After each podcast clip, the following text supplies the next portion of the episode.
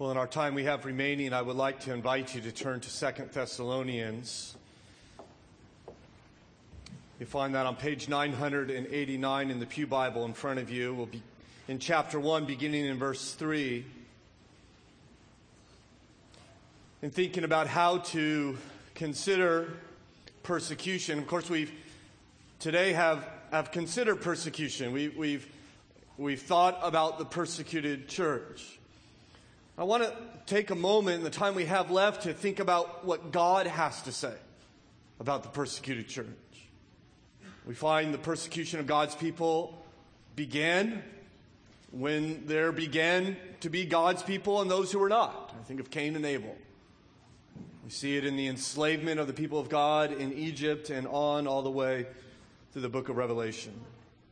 We see it here with our Thessalonian brothers and sisters in 2 Thessalonians chapter 1, beginning in verse 3. Hear now the word of God. We ought always to give thanks to God for you, brothers, as is right, because your faith is growing abundantly and the love of every one of you for one another is increasing. Therefore, we ourselves boast about you in the churches of God for your steadfastness and faith in all your persecutions and in the afflictions that you are enduring. This is evidence of the righteous judgment of God, that you may be considered worthy of the kingdom of God for which you are also suffering. Since indeed God considers it just to repay with affliction those who afflict you, and to grant relief to you who are afflicted as well as to us when the Lord Jesus is revealed from heaven with his mighty angels and flaming fire, inflicting vengeance on those who do not know God and on those who do not obey the gospel of our Lord Jesus. They will suffer the punishment of eternal destruction away from the presence of the Lord and the glory of his might when he comes on that day to be glorified in his saints and to be marveled at among all who have believed because our testimony to you was believed. Father, we thank you for your word. May you help us to consider it rightly today and apply it to our lives, we pray. In Christ's name, amen. To add my voice to those who have already shared, on September 17th, just 52 days ago in Laos, Tying Ken Tai Thong died from complications after his medical needs had been ignored during his nine month imprisonment for his faith. He and four other Christian leaders were arrested on the charge of medical malpractice after praying for a terminally ill Christian woman who died shortly later. Village authorities had pressured her family to recant their Christian faith and brought in Buddhist monks to conduct her funeral service despite her family's protests. On October 7th, last month in Syria, ISIS released a video showing the execution of three Christians as they knelt in the desert sand. Prior to their execution, each man stated his name and identified himself as a Nasrani, a derogatory Muslim term for Christians. They were among the over 250 Assyrian believers who have been abducted by ISIS in February, many of whom are currently kept alive for ransom. On October 13th in Indonesia, nine church buildings were demolished by the government as the Islamists had complained there were too many churches in their province and began acting violently against Christians while pressuring the government to close churches down. An estimated 8,000 Christians have fled their home for fear of violence from their Muslim neighbors. On October 21st, in Egypt at 4 a.m., Christian Amir Bushra awoke to find his five year old son had been kidnapped from his bedroom and that his abductors were demanding a ransom equivalent of 25,000 US dollars. The police did nothing to locate the boy or his kidnappers, and Bushra's son was only returned after his family pooled their resources to pay the ransom. Many Egyptian Christians have seen family members kidnapped for ransom, and some make the payment only to find that their loved ones have been sold again or even killed. Ten days ago, on October 26th, in Kenya, a Christian mother of eight was surprised at her home by Muslims demanding to see her husband, a recent convert from Islam, whose brother was murdered a month earlier for his Christian faith. When she explained that her husband was not home, they dragged her from her house and beat her severely in front of her children. By the time her husband returned and took her to the hospital, she had died. This week, on November 4th, in Kyrgyzstan, as the only Christians in a Muslim village, a Christian couple fled their home due to the escalating pressure to recant their faith in Christ and the growing threat of violence. Their boldness to share the gospel and to show the Jesus film to other families led to them throwing stones at their home and yelling that they had defamed Islam. The Christian commentator John Stott, in surveying the persecution of Christians throughout this world, writes We see malice, cruelty, power, and the arrogance of evil men who persecute. We also see suffering of the people of God who are oppressed, ridiculed, boycotted, harassed, imprisoned, tortured, and killed. In other words, what we see is injustice. The wicked, wicked flourishing and the righteous suffering, and we are tempted to inveigh against God and against the miscarriage of justice. Why doesn't God do something? End quote. Perhaps that question is in your heart today. Why doesn't God do something? Maybe that's the question of our suffering brothers and sisters around this world. Perhaps that was the question the Thessalonians asked some 2,000 years ago, who, according to verse 4, were enduring persecutions and afflictions. In fact, they were suffering so much that, according to 1 Thessalonians, Paul was afraid that he had labored in vain. That they, in face of the affliction in which they are enduring for the sake of Christ, they had walked away from him. Why doesn't God do something? So I think the question Paul is writing this letter to answer. His answer is God is doing something and God will do something. And if you wonder, as we think about our brothers and sisters around this world, and we, and we wonder, how, how do you endure such things and still have hope and love and faith? How do you stand firm? This is why Paul has given us this letter. This is why God has placed it in Scripture, so that we might note briefly three reasons the persecuted can trust God in the midst of their affliction. First of all, Christians can endure persecution because God rules. God rules. Briefly, I want you to note verse 5, which says, This is evidence. This being referring to verse 4, the persecutions and, and afflictions that are enduring. This is evidence of the righteous judgment of God, that you may be considered worthy of the kingdom of God, for which you are also suffering. So Paul says the afflictions and persecutions are part of God's design. These have come upon you so that you might be considered worthy for the kingdom of God. Now, when Paul writes worthy, he's not explaining that they're going to earn the kingdom of God through their sufferings. He's not arguing that they will um, uh, somehow uh, uh, accomplish the kingdom of God through their afflictions. But rather, he's explaining that the, the persecution that come upon them is going to make them fit for the kingdom of God. The, the afflictions, in other words, are not punishment by God. They are, they are for their purification. It's to make them holy. It's the refiner's fire, as Peter would tell us, that these persecutions are designed to actually do something in the Christian's life. It's designed to cr- create love in their hearts and to, to create humility in them and dependence upon God. As C.S. Lewis once wrote, God whispers to us in pleasures, speaks in our conscience, but shouts at us in our pain.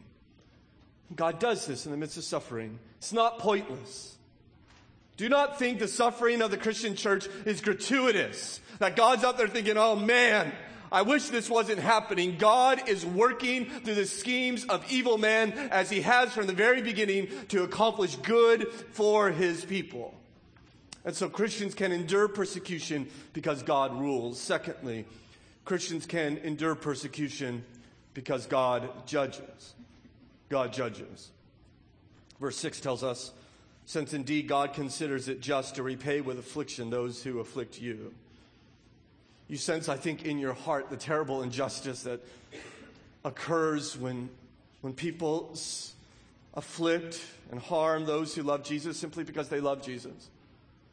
Paul understands that, and therefore he writes that justice will be met. Please understand that God is angry when his people suffer. There's no doubt that scripture teaches us that. And one day he will put everything right. All those who torment and torture and taunt will face judgment. All those who apparently win and are flourishing and ruling will be judged. He tells us when in verse 7 and to grant relief to those who are afflicted as well to us when the Lord Jesus is revealed from heaven I like how he explains that Christ is returning, but he doesn't use the typical language of the return of Christ. He uses the language of the revelation of Christ. You see that when Jesus is revealed, because those who persecute Christians are, are, are totally ignorant of the fact that Christ reigns upon his throne even this very moment. And one day that will be apparent to everyone. Christ will return, and when he is returned, he will be revealed, almost like you take a veil off a statue, so Christ's sovereign majesty and his ultimate authority will be displayed before the entire world. He will be revealed, according to verse 7, with his mighty angels, literally his angels of power, and in verse 8, in flaming fire. One commentator puts it this way the picture here is one of an irresistible army. The Lord of the universe returning from a long journey to settle accounts with the tenants of his earth. There will be no escape, no recourse, no place to hide, and above all, no possibility to withstand. Paul explains it in the language of speaking about inflicting vengeance. They will suffer punishment. Even verse 9, he elaborates saying, They will suffer the punishment of eternal destruction away from the presence of the Lord and from the glory of his might. Those who persecute the church. Now he offers mercy. Today, mercy is offered to anyone who would come to Christ. His enemies right now, uh, those who persecute the Christian church, are offered mercy uh, from God because Christ has taken the vengeance of God upon himself through the cross. And by the way, even as we've seen in the video today, and we understand through history, many people who once persecute Christ and Christians will bow their knee and receive the mercy of God through Jesus. In fact, the author of this letter is one such man. He killed Christians. And then he found the mercy of Christ. You see, this Jesus offers mercy, but understand that the Jesus who offers mercy now and who, the Jesus who wept over the unbelief of Jerusalem, the Jesus who, who offered his life to suffer for sinners will come a second time. And he will inflict vengeance on those who spurn his mercy. According to verse 8, he will judge those who refuse to receive the gospel. And so Paul writes this to the suffering church. I think it's incredibly important for them to understand that. You understand the power that that gives you, knowing Christ will come and settle all accounts. What that means is you don't have to settle all accounts. You don't have to settle any account. God will take care of it. Uh, understanding the judgment of God empowers the persecuted, and I believe Christian empowers you even to be patient and to be forgiving and to love your enemies. You don't have to seek ultimate justice. You don't have to be the judge. Right? God will take that role.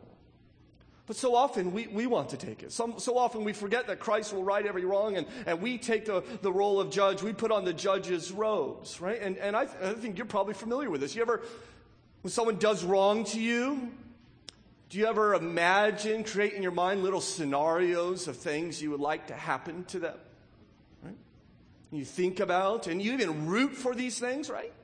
Maybe even try to help them along, you're putting on the judge's robes, aren't you? You want to be judged.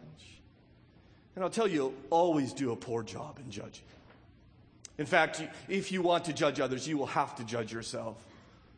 And if you try to take this role, it, the weight will just crush you. Some, you know people, maybe some people are even here who are just crushed under that weight because they cannot get over what has been done to them in the past and it is crushing them because they don't understand God is coming and He will right every wrong, either through Christ on the cross or through His second coming. See, He's coming. And because of God's judgment, because of the fact that Christ will right every wrong, you and our suffering brothers and sisters in Christ and the Thessalonians can just do what's right. And they can remember mercy and they can let God deliver ultimate justice.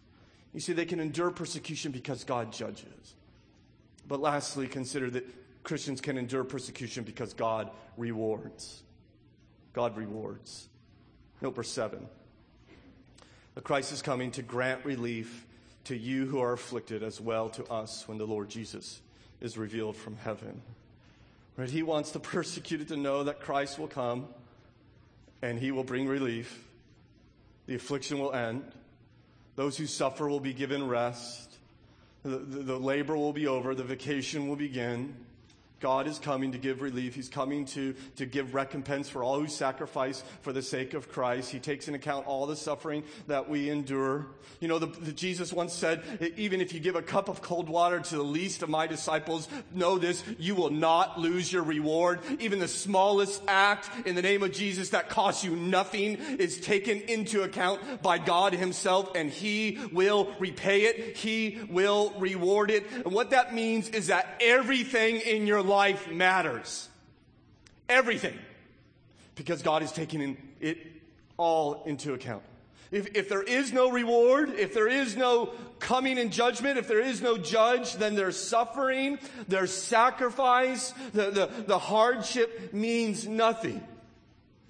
In fact, if, uh, it, if, as the naturalist will tell us, if it, all we're headed to one day is the sun's going to burn out and we're all going to die and everything just ends, what that means that is that nothing matters.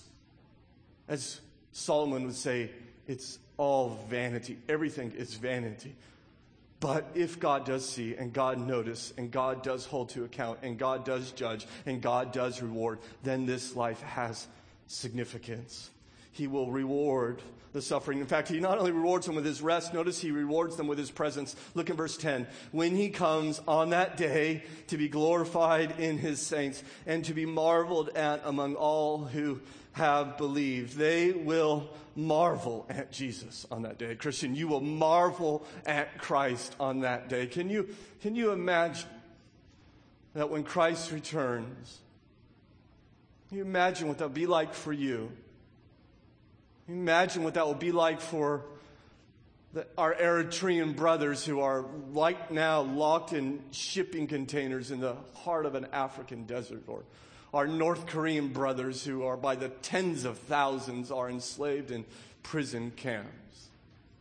When Christ returns, can, can you imagine all the trials stop and all the sin vanishes and all the questions disappear and all the doubts recede and all the temptations menace you no more and all the suffering ends and all the hatred is gone and, and you and they and I will all wonder, how can this be?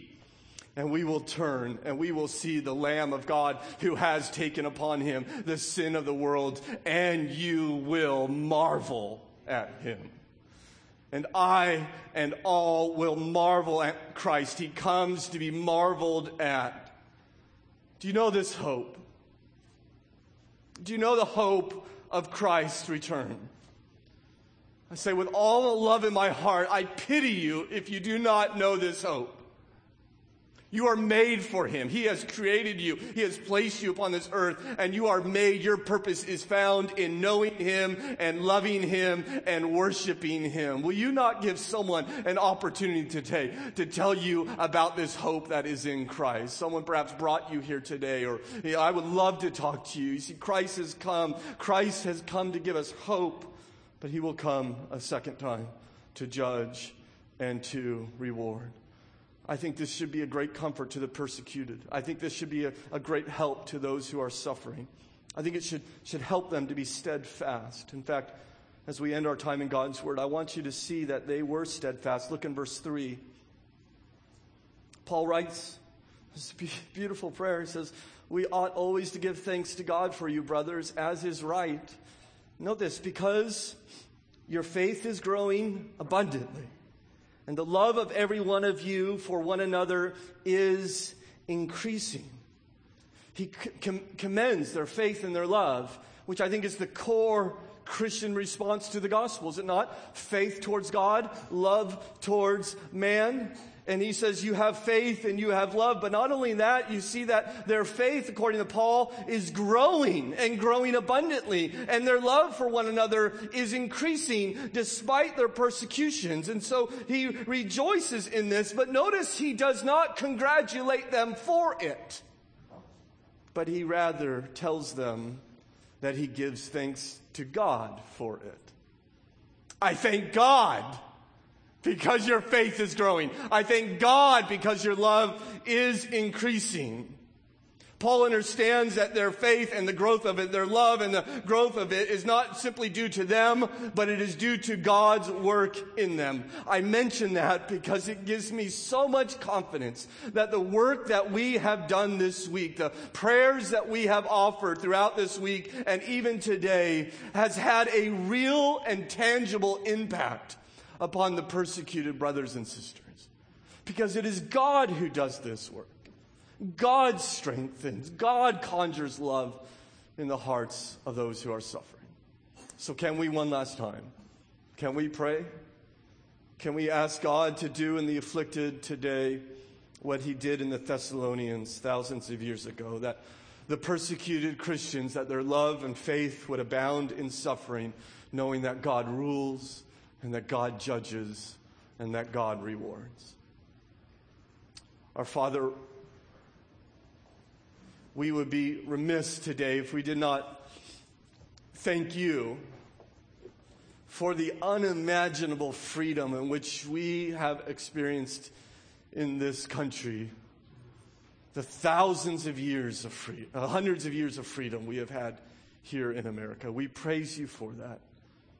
Our concern is that it is slowly being chipped away, but even the progress towards restricting our pursuit of Christ here is nothing compared to what our brothers and sisters face. They are suffering unbelievably. They are asking to bear unbelievable cost. And we call out to you and say, God, be mindful of the affliction of your children. Cast your eyes down upon this earth, our God, and see the suffering of those who follow Jesus and strengthen them. Help their faith not to waver. Help them not to turn their back upon Christ, but give them strength in their faith. Help them to remain steadfast. Let their faith grow in the midst of their suffering. Let them, as we've been reminded today, say with Apostle Paul, these light and momentary afflictions are not worth comparing to the eternal weight of glory that is laid up for me. Help their love to grow. Help them not to grow hard and calloused and full of hate, but will you create the love of Christ in them, the love even for their enemies? As they become increasingly aware that even in the midst of their suffering, you are sovereign, you rule, and that you are taking it all into account. And those who refuse your mercy will face justice, and those who suffer these injustices will be rewarded for it. All this will take place when Christ returns. It is our hope that that day is soon. Come, Lord Jesus. This world is in such a mess. Our only hope is you. Will you not come soon? Will you not come even now, our Lord, that you might redeem all things? We pray in Christ's name. Amen. Let's